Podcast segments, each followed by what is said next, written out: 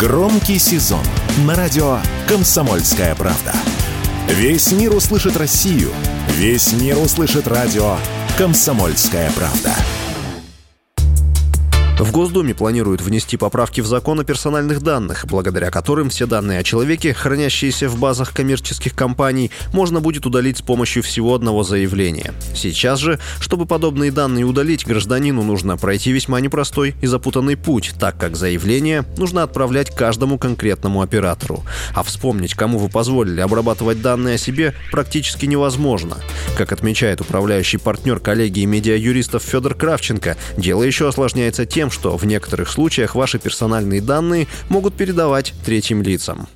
Сейчас для того, чтобы удалить свои персональные данные, нужно вспомнить, кому конкретно я давал разрешение на их обработку. А это уже маловероятно, потому что таких субъектов могли быть десятки, сотни, а иногда и тысячи. И нужно обратиться к каждому субъекту такой обработки персональных данных с требованием прекратить их использование, что действительно достаточно сложно. Часто мы подписываем простыню, в которой есть не только право использовать персональные данные, но и передавать эти персональные данные третьим лицам, что делает возможным их законное перетекание из одной базы в другую.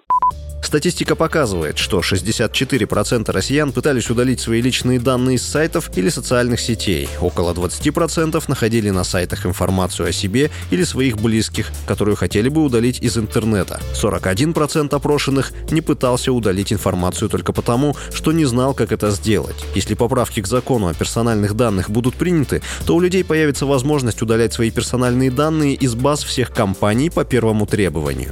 Посредником в этом случае будет выступать государства в лице Минцифры, рассказывает Федор Кравченко.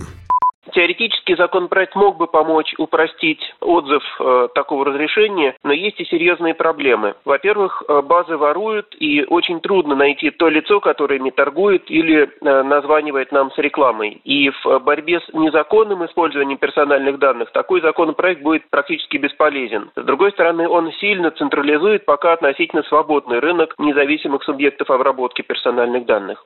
По данным Роскомнадзора, в России за два года почти в сорок раз выросло количество утечек персональных данных пользователей. В две тысячи двадцать первом году их было зафиксировано всего четыре. В две тысячи двадцать втором году свыше ста сорока. За первые семь месяцев две тысячи двадцать третьего года более ста пятидесяти. О том, сколько компаний могут владеть персональными данными одного человека, объективной информации на сегодняшний день просто нет. Василий Воронин, радио «Комсомольская правда».